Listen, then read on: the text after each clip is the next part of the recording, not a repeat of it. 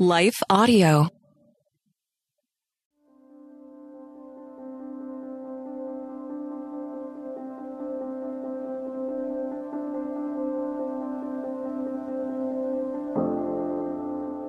St. Polycarp, Christian Hero.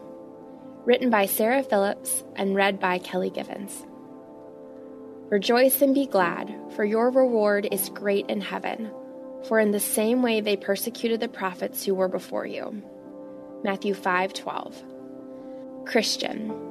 When you hear the word, what images come to mind? It's too easy for me to approach the faith only in a modern context.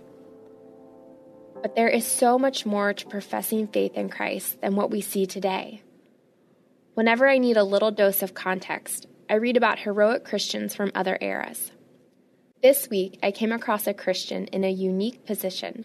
He was among the first generation of church leaders after the apostles passed away.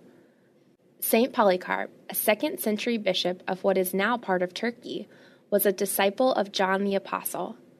St. John, often known as the beloved disciple, was privileged to stand at the foot of the cross. He knew and cared for Mary, Jesus' mother. He was in the upper room after the resurrection and was a member of the original twelve. St. Polycarp was one of the first church leaders who did not get to do any of these things. Perhaps this seems like an easy position to be in. After all, Polycarp knew those who witnessed Christ's life with their own eyes. But being a second generation church leader wasn't a comfortable position.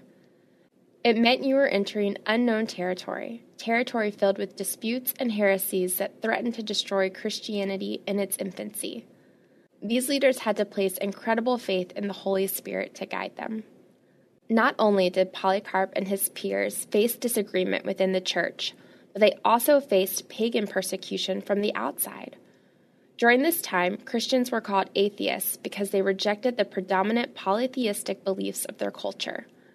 In these early days, pagans would burn Christian atheists or feed them to wild animals. Polycarp stayed grounded by keeping his focus on Christ. He was known for being very tough on heresy, but gentle on fellow believers who disagreed with him on non essential details of the faith. When the Eastern and Western churches could not agree on when to celebrate Passover and Easter, Polycarp did not force the issue with other leaders when it became apparent that both approaches were true to the gospel. St. Polycarp also relied heavily on a deep prayer life.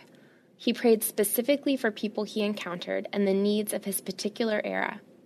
He was committed to leading his fellow Christians effectively and never sought glory for himself. Although Polycarp was well loved and respected by both pagans and Christians, he was keenly aware that one day he may face martyrdom. When his time finally came, he was already 86 years old, and he went willingly.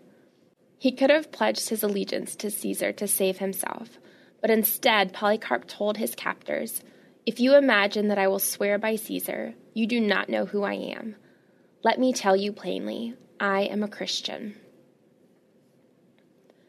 After his death, Christians kept his bones in his memory as a reminder of persecution the early Christians faced. In some ways, Polycarp faced situations unfamiliar to us, and yet in other ways, his story reminds us that the trials we face today are not as unique as they may appear. If we keep our focus on Christ and our days filled with prayer, we can continue the legacy the faithful left to us almost 2,000 years ago. Intersecting faith and life, do you find yourself distracted from the love of Christ because of bickering in your local church or challenges from those who don't believe? Take a lesson from Polycarp. Spend additional time in prayer this week to refocus, refuel, and discern the best way to proceed. Hey, listeners, thanks for joining us for the Crosswalk.com devotional podcast.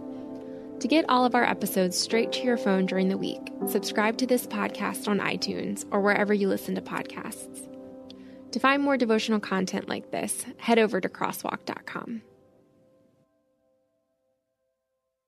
You're fearfully and wonderfully made. God looks at your heart, not your jean size. Do you know the verses yet still stress over your body? Oh, I get it. I was raised in church, but I struggled with food eating disorders and my body for decades. I'm Heather Creekmore, host of the Compared to podcast, where we talk about all things body image and comparison from a biblical perspective. We get real about the pressure to focus on appearance in a culture where looks seem to matter most. Whether you're wrestling wrinkles or battling the scale, Compared to Who is the show for you. You'll laugh a little and be encouraged a lot. If you're ready to stop comparing and start living, visit lifeaudio.com to listen and subscribe.